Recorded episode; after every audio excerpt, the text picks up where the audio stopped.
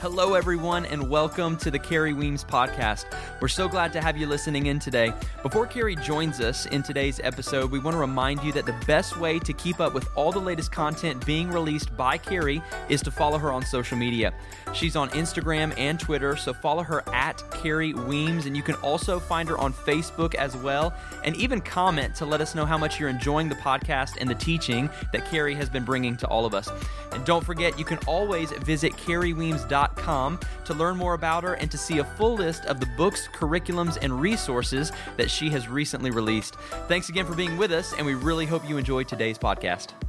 Hi, thanks for joining me again for the Kerri Weems podcast. I'm really excited to be continuing our series on emotional intelligence.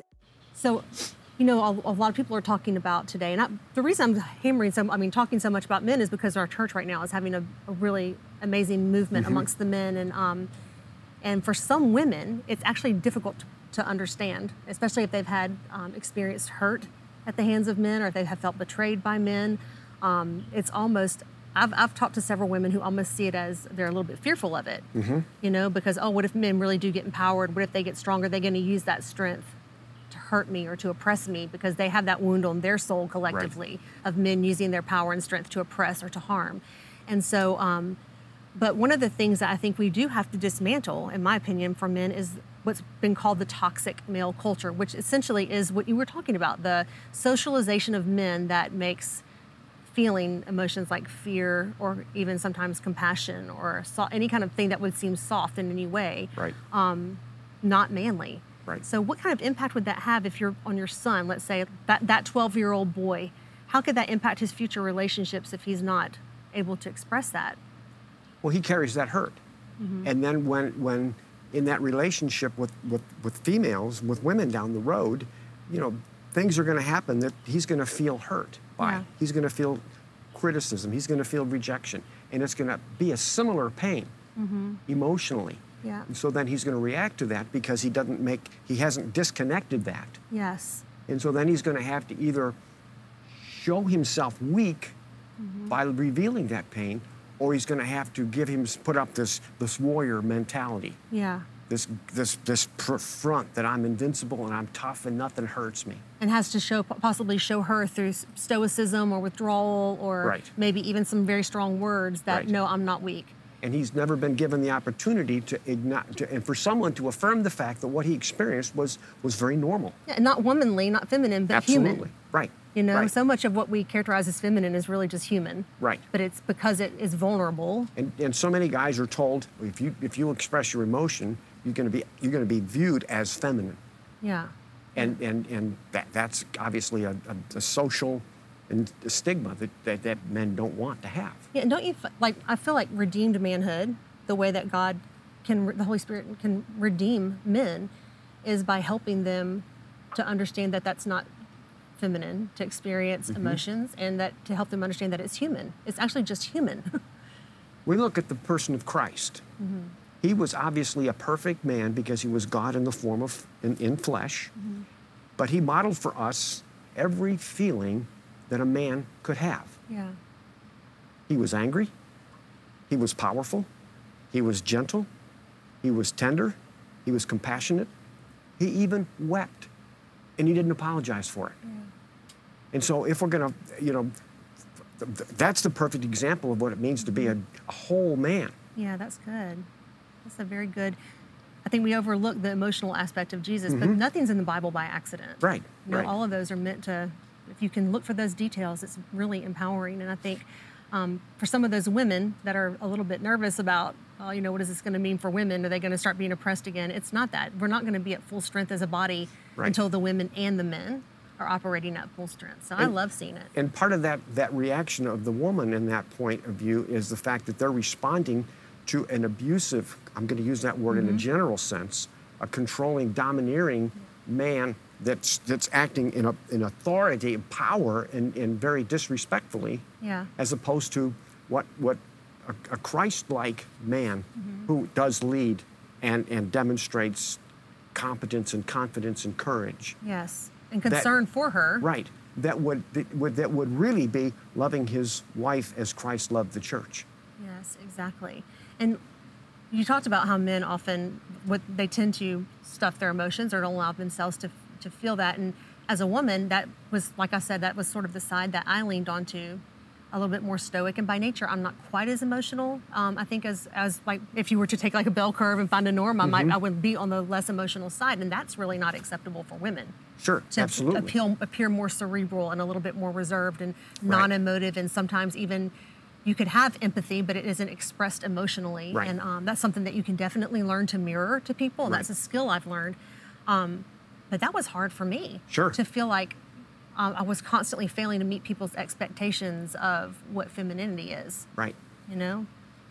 And, and how we manage our emotions has have has have has whatever the verb is there um, relational impact. Yes. Because the, the, the big tension or, or the big dynamic between people whether it's a husband and wife or whether it's work people is a distance or a, a management of how close or distant we feel and how we manage our emotions allows us to connect mm-hmm. or to create distance. Yeah.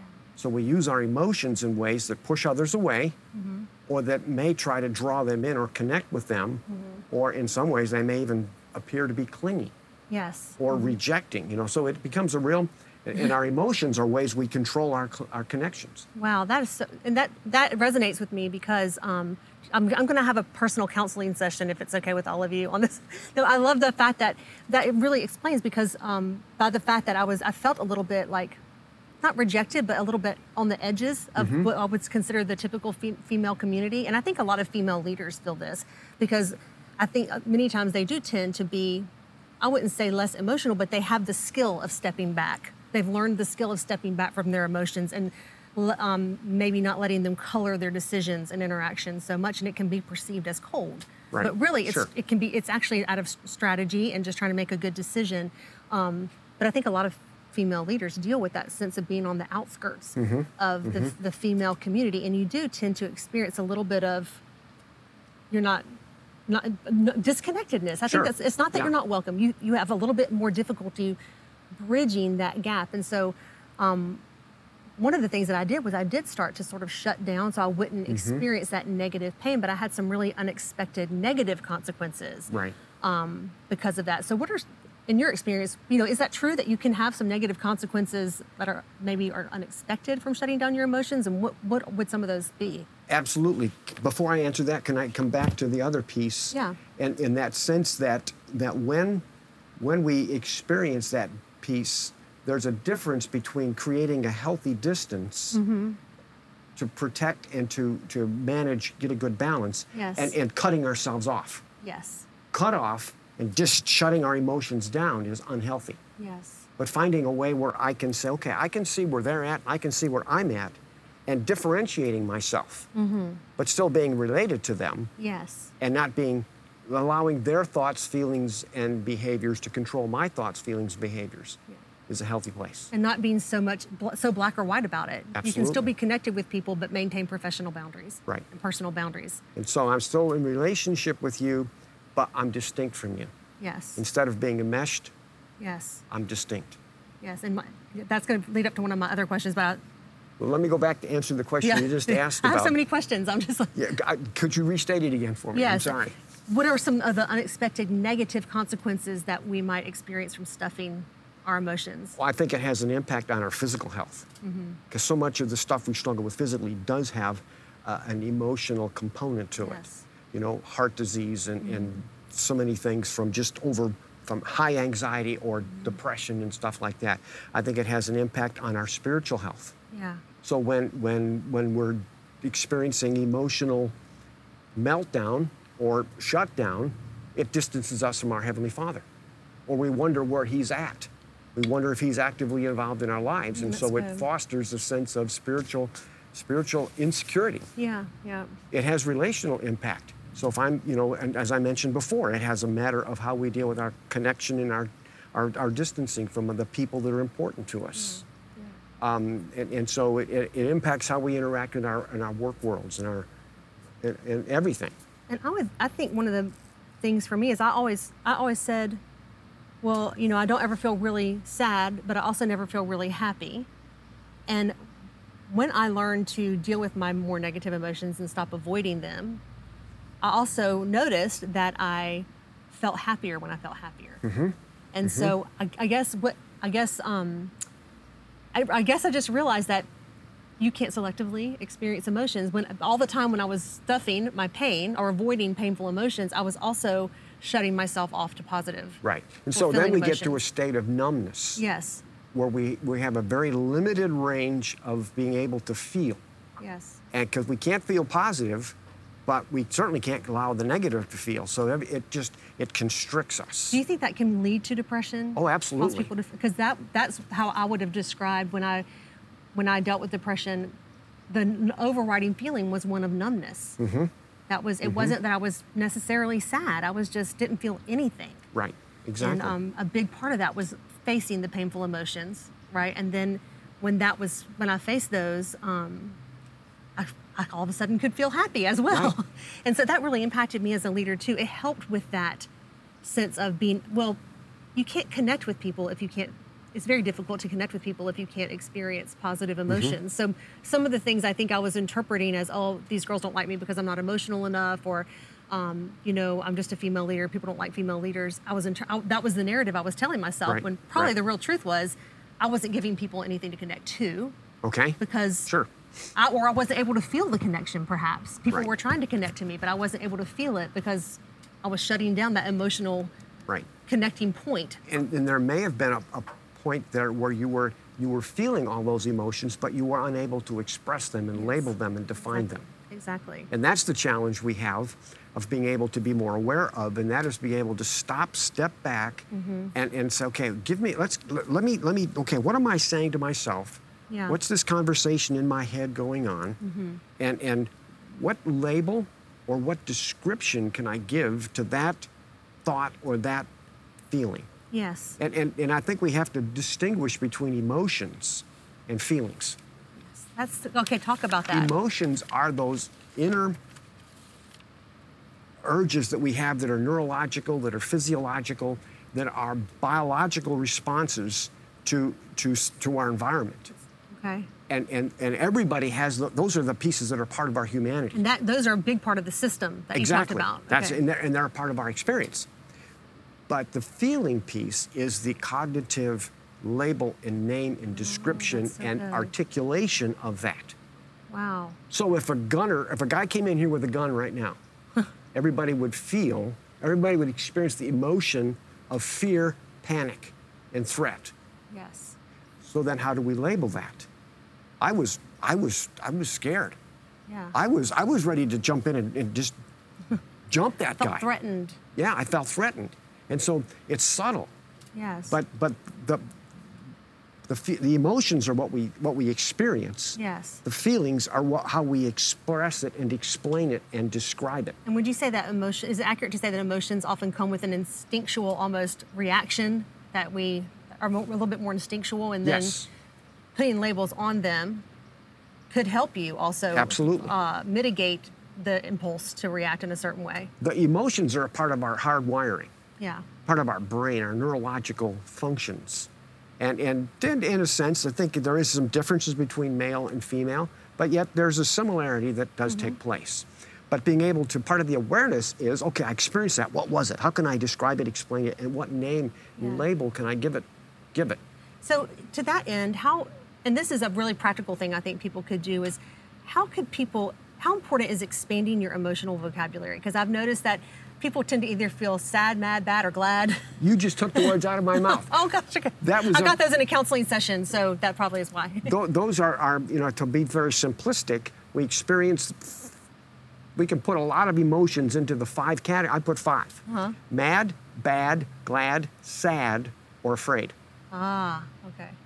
So if we can begin to at least put them in those five buckets, Okay. That helps. And so what are synonyms? What are antonyms? Okay. What are other words we can use for, okay, I felt scared.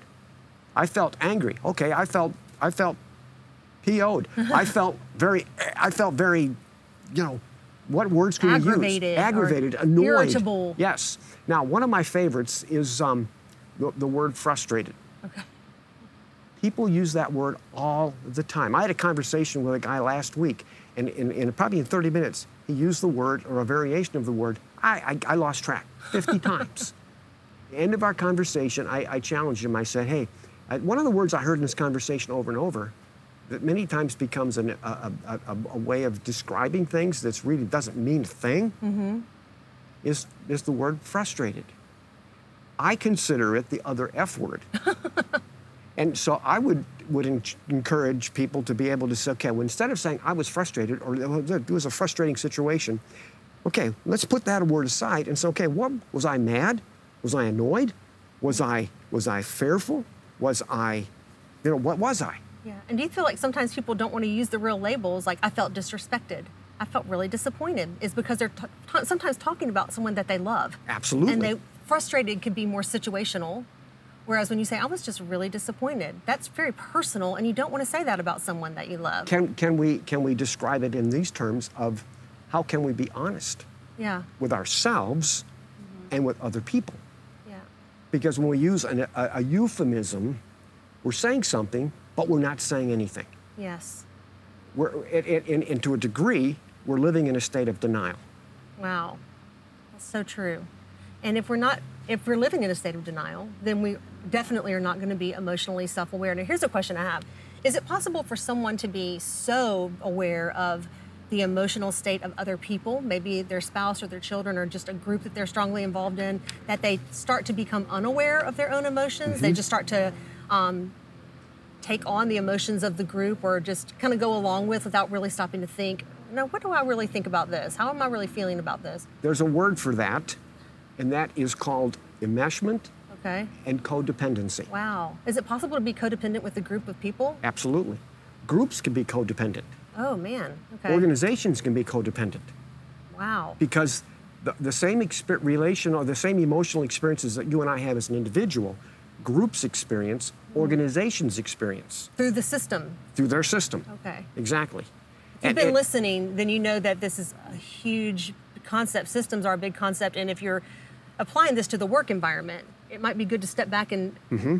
look at the system that you're a part of Mm-hmm. Right. and see what your role in that is. But yeah, emotions, I mean, systems actually can be codependent on each Right. other, workplaces, Right. organizations. So, so when I'm only tuned into what you feel, mm-hmm. your anger, your depression, your whatever it is, mm-hmm. and I lose track of what I feel, then you're controlling me. Wow. And I need, and, and if you're down and I don't want to be down, I need you to get up in order for me to feel up. Yes. And so then my my happiness, my emotional health is dependent on how you feel and how you what you do, what you don't do, what you say. And and so so then I'm depending on you to be okay with me. One of the measures of emotional intelligence, and it's in the interpersonal realm, Mm-hmm. is independence.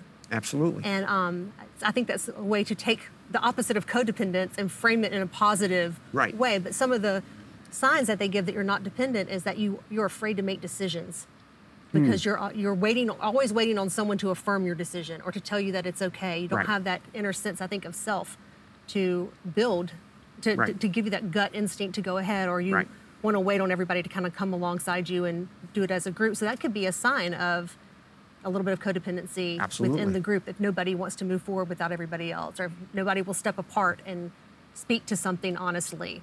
So many people use the word codependent, but they don't understand what it means. And, and the word I prefer to use is self differentiated. Ah, that's good. So that I'm not defining me in relationship to you, I'm defining me in relationship to what my, me and the Heavenly Father have defined me as. And that's harder to get to than most Oh, than you would think. It seems like it should just be a natural part of growing up, but the system that we grow up in either allows that differentiation Mm-hmm. or does not allow it. I would argue that many families teach their, many parents need their kids to be dependent on them. And they don't, they don't nurture those kids to become independent, self thinking, self sufficient, autonomous adults Yeah. and release them to live lives separate and distinct from my control and my influence. Which is what the goal of parenting really is. Absolutely. From the moment of our conception, our objective is independence and autonomy. Hmm. Our job is to get away from mom. Yes. And, and we want our kids to go out and be self sufficient.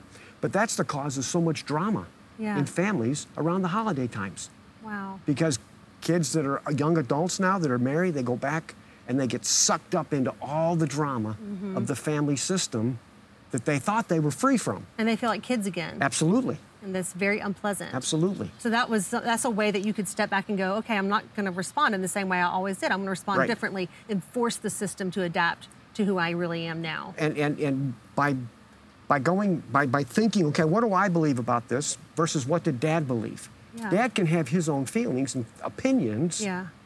and i can have mine and i can still love him and accept him Mm-hmm. and hopefully he'll love and accept me if i have a different perspective Yeah.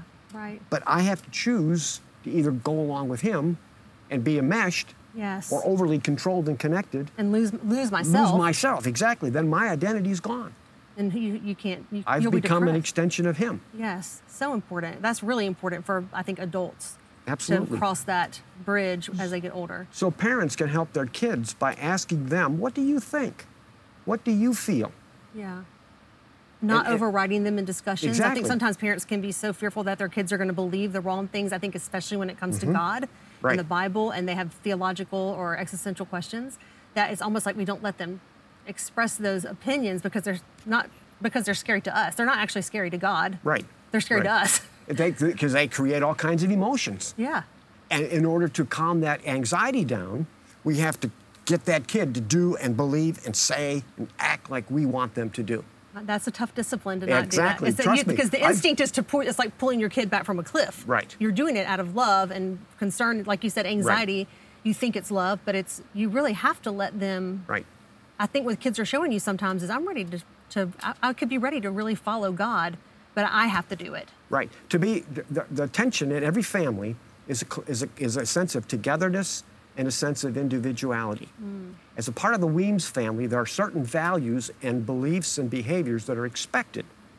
If you're going to be a part of the Weems family, this is what you do. This is what you believe. this is how we. That, exactly. But within the every within every one of your kids, there's also a God-given drive for independence, autonomy, and individuality Yeah. that creates a tremendous amount of pressure and tension. Yes. And so, will we as parents release them into their own identity as God works in their lives, are we going to restrict them? So hard to do. So, I mean, you just even if you know it here, it's so hard for your heart. And so much of go. adolescent rebellion is an attempt to self eject from a controlling environment. Mm-hmm. when I realized that, it took so much of the internal drama away from the teenage years. And thankfully, I realized it with my oldest daughter. I just realized if, if they're crying out for, you know, nothing unsafe or un, Mm-hmm. you know, you know, immoral or unethical, whatever. Right. But if they're if they want to dye their hair red or wear something that I don't like or pierce their nose, and that's what they're doing to, and, and they're trying to establish an autonomous identity from us, I actually think not majoring on that is a good thing to do. But when I was coming up, our gen- my generation did the same thing. Yeah. We wore T-shirts with the sleeves rolled up and a cigarette pack in the, Oh, in the rebellious. sleeve. wasn't quite that bad, but you know, you know that, that kind of Every thing. generation has its Everybody, thing. it, because it's a part of that normal transition and that struggle between independence, individuality, and togetherness. And if you don't have that sense of individuation, when you come into your other systems, the workplace, the church, small groups, whatever your other system is, you could very much lose. You may, maybe can draw on the group to tell you how you feel. Right. You need that group to define you because you never learned to define yourself in the first place. Exactly. So that's how emotional self awareness, another way that it can get mm-hmm. lost, besides just not being able to really identify it, you could so over identify with your group. And I think sometimes that can lead to over identifying with your accomplishments, over identifying with mm-hmm. the groups, how it's doing, or Right. like, did we meet our goals this year? It just depending on the person, that can take Yeah. a lot of forms. So if you're a person that is you're you're realizing okay i'm over identifying with a group and i need to isolate my emotions. Can you give a te- really quick technique where they could do that? How they could start to pull up, pull apart. Pay attention and acknowledge and admit your own feelings. Mm-hmm. Describe them and and and tell yourself that you're not feeling crazy because you have to think and feel like that. yes. You have to be able to validate your own feelings mm-hmm. sometimes and And and you have to be able to take that to the Father, yes to the Heavenly Father, and and and and listen to what He's saying to us. Listen to what He's saying to you about you. Yes, that is a really and God. I feel like we forget that we can do that. That mm-hmm. God is always willing. He's always there, and He wants to talk to us about our identity. He wants to speak kind words over us. He wants to give us wisdom through the Holy Spirit. And we sometimes, I think, forget we that we, we forget to remember that we can go do that, you Right, know, and right. and find peace that way. So I think a lot of times when people are um, going back to the idea of stuffing your emotions, it seems like stuffers that people will say you stuff and stuff and stuff and then you explode. Right. That's the Exactly. typical trope. Right. But really, there is usually a process leading up to the explosion. I mean, you're not sitting there eating a sandwich and then all of a sudden, bam! Right. There's usually some physical signs or other signs that people maybe aren't in tune with that are happening that and then what everybody else sees is the explosion. What are some internal signals that people can look for to become more aware of what their their state of their own emotions? feeling stressed, feeling confused, um, just just paying attention to what the other emotional signs are. Am I feeling like I just don't want to say something to them? Mm-hmm. Do I feel overpowered by them? Do I feel weak around them? Um, do I feel pressure from, from in that situation? sometimes when I get, um, I've noticed that I'll have like my, I'll sweat a little bit, like the back of my neck will get hot, or Sure. I'll start ha- have a like I'll have a I'll start uh, clenching my hands together or picking out my nails. Little habits, that I would call them ticks that I have when I start feeling stressed out or my emotions are rising, and if um, I'm trying to become aware of those little physical signs as well. Absolutely. And uh, you know, also withdrawing when I start to feel emotionally Mm-hmm. overpowered, I'll sort of just withdraw because I don't want to feel overpowered, but maybe I don't have the internal assertiveness or sense of self to feel Right. like I can stand up to that. So I've had to learn, like, hey, what's missing here? Why will I not? Why Right. will I not be honest about this? Why won't I say, no, I really? Why, why is it so afraid to say, to say I really need you by my side during this time? Or Part of it just being able to engage that situation, that person in an open-ended manner Mm-hmm. without feeling the need to have to direct it and control it. yes, that's so good. Just to be able to Just let to be it be able what to let it it be what it is, exactly. and that's so good and that leads to really my closing question here is um, noticing emotional intelligence is also about noticing the impact that your emotions have on other people Mm-hmm. and sometimes we're in so much in the strength and in the hurricane of our own emotions that we aren't really noticing the impact they're having on people i think this is especially true when it comes to kids Mm-hmm. because kids we forget what it's like to be little and your parents seem giant to you and their emotions are already very powerful and then if we give our emotions free reign in the context of small children and even teenagers it's it can be extremely heavy for them Right. but what are some things that we can look at things we could be attentive to um, to understand or be attuned to the impact our emotions are having on other people Pay attention to the nonverbal body language Okay. of the other person. Are they are they showing signs of their eyes glassing over? Hmm. Are they, is there any any sense of their you know facial expressions that are Mm-hmm. that are showing anger or resistance or or whatever?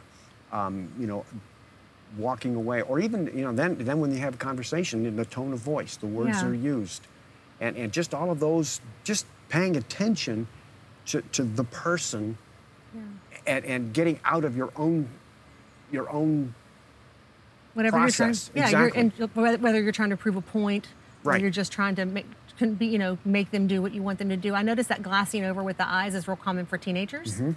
How can you if you realize that how can you sort of stop the momentum that you've got and get engage them again? What are some things? Part of that is just it, it, it sounds so simplistic. Just simply say okay wait a minute. This isn't going nowhere. Yeah. I'm not going to make i can't make them hear me or do this. Yeah. And i have to be able to be okay with the fact that at the moment i'm not going to accomplish this mm-hmm. expecta- expected outcome yes happen. Mm-hmm. And then back away from what is the power struggle. Yeah. Because- is it really about this or is there something else going on or Right. is it, if it's really about this then probably if, usually if the power struggle is about a thing it's more easily solved than if it's about a dynamic. Yes but the dynamics are also ways in which we we, we get into power struggles. Yeah. Because there's this this whole dynamic closeness and distance and then there's the other dimension of how do we exert and influence other people exert power or respond to it? Wow yeah. And all of that then affects this. Yes so complex but so also So then systemically be, we become much more complicated. Yeah but, it's very simple to follow that in a It- sense. And, and and again, we talked about this at the beginning, but so much of just of influencing the way that those systems work, and whether that's a work or a home system or a church system, it starts with you being aware Mm-hmm. of how you're feeling, why you're feeling that way, how you're expressing it. Mm-hmm. Um, are you playing into the expected role that you always do? Are you able to step apart from it? And when you can change yourself, you can change your environment because Right. they and that's the beauty of things being connected. Right. It's not just because people it's not because people are looking at you and going, "Oh, look what a emotionally aware, self-controlled person this Right. is." It's because literally your change forces change in the systems around you, which is incredible. And so my behavior impacts you. And if you're having a, an emotional whatever, then I got to stop and say, okay, what in what way am I a trigger for her? Yeah. And asking and acknowledging that you can Exactly. be. We're not Exactly. perfect. You could be a trigger for somebody I, else. okay, what I said was wrong. It was inappropriate. It was critical, judgmental, and rejecting, and harsh. Yes. So I can understand why she would be angry, or he would be w- wanting to punch me back. Yeah. Wow. And I could honestly, I could honestly, as you can see, go on and talk about this sort of thing is so fascinating to me. I'm getting my um, master's degree, leader, and uh, the psychology of leadership. Okay. Um, from Penn State right now, and it is a lot. There's a whole lot of this that is in the textbooks that I read, and that systems. Uh, they would call it systems theory. Mm-hmm. Right. Uh, exactly. It does. It comes into place not only in our family but in our in our workplace, and we do bring our filters from our family of origin into our workplace. You can't Mm-hmm. shut them down. So being aware of those is a big part of uh, emotional awareness. Bob, thank you so much for being with us. You have Thank you. given me so much to think about, and I'm sure our viewers and listeners feel the same way. And would love to have you back again and talk about some other things. So. Uh, that's really all we have. I hope I know if you, I'm sure you enjoyed Bob being here with us and shared so much with us and got a lot of thought-provoking things to do. But I just I love to end with something really actionable for you. So I'm going to recount a couple of things.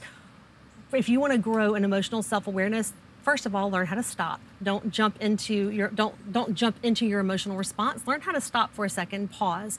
Another thing that you can do that's very practical is learn how to go beyond the five sad, mad, bad, glad, and afraid words and increase your emotional vocabulary. Sometimes just having a different way to frame out your feelings gives you a little bit more um, control over them. And then another thing you can do is you can um, be very aware of what's going on in your body. What are your, when you start having negative emotions, what are your typical responses? Do you tend to lean back? Do you tend to cross your arms? Do your, does your heart beat? What are the things that signify that your emotions are getting hotter, that they're rising? And then how can you determine the effect that your emotions are having on other people? And that's really about just being attentive, being a good listener, um, being present in the moment and watching. Are their eyes glazing over? Are they backing up from you? Um, because good leaders and healthy people and people who uh, have healthy families, these are skills that they learn. And it's good that these are skills. They're not things you're born with. They actually are skills that you learn. And emotional self awareness is a skill that you can learn. I learned it. I know that you can learn it too. I really hope that you've enjoyed our time together today. And um, I just want to remind you that if you did not get the self regard worksheets from last week, go to the link in the bio and download them. You can still work through them. And um, keep following me on Facebook and Twitter. You can watch um, the podcast, the Kerri Weems podcast playlist on YouTube. Um, you can go to my blog. You can subscribe to my um, podcast at my blog, kerriweems.com. You don't want to miss any of the material that we release. We're always releasing new content. And I hope you'll join me again next week. We're going to be talking about self actualization, which is an exciting topic about motivation and making your mark on the world. And we have a very special surprise guest joining us. That's it for now. I hope you have a great week. See you next time. Hey, thanks again for joining us here at the Kerri Weems podcast. If you enjoyed this episode, we'd love for you to share it with your friends and followers on social media. And don't forget, one of the best ways you can help us get the word out is to rate and review this podcast on iTunes. It's a simple and easy way that you can help us spread the word about the great teaching that Kerri has been sharing. Plus, if you would like Kerri to answer one of your questions in an upcoming episode, we would love to hear them. All you have to do is email them to us at info at kerriweems.com. Don't forget to follow on social media to stay up to date on all the latest resources that are releasing on Instagram and Twitter at Kerri Weems, or you can find Kerri on Facebook as well. And of course, for a full list of all the available books and resources, just visit kerriweems.com. Once again, thank you so much for joining us, and we'll see you next time.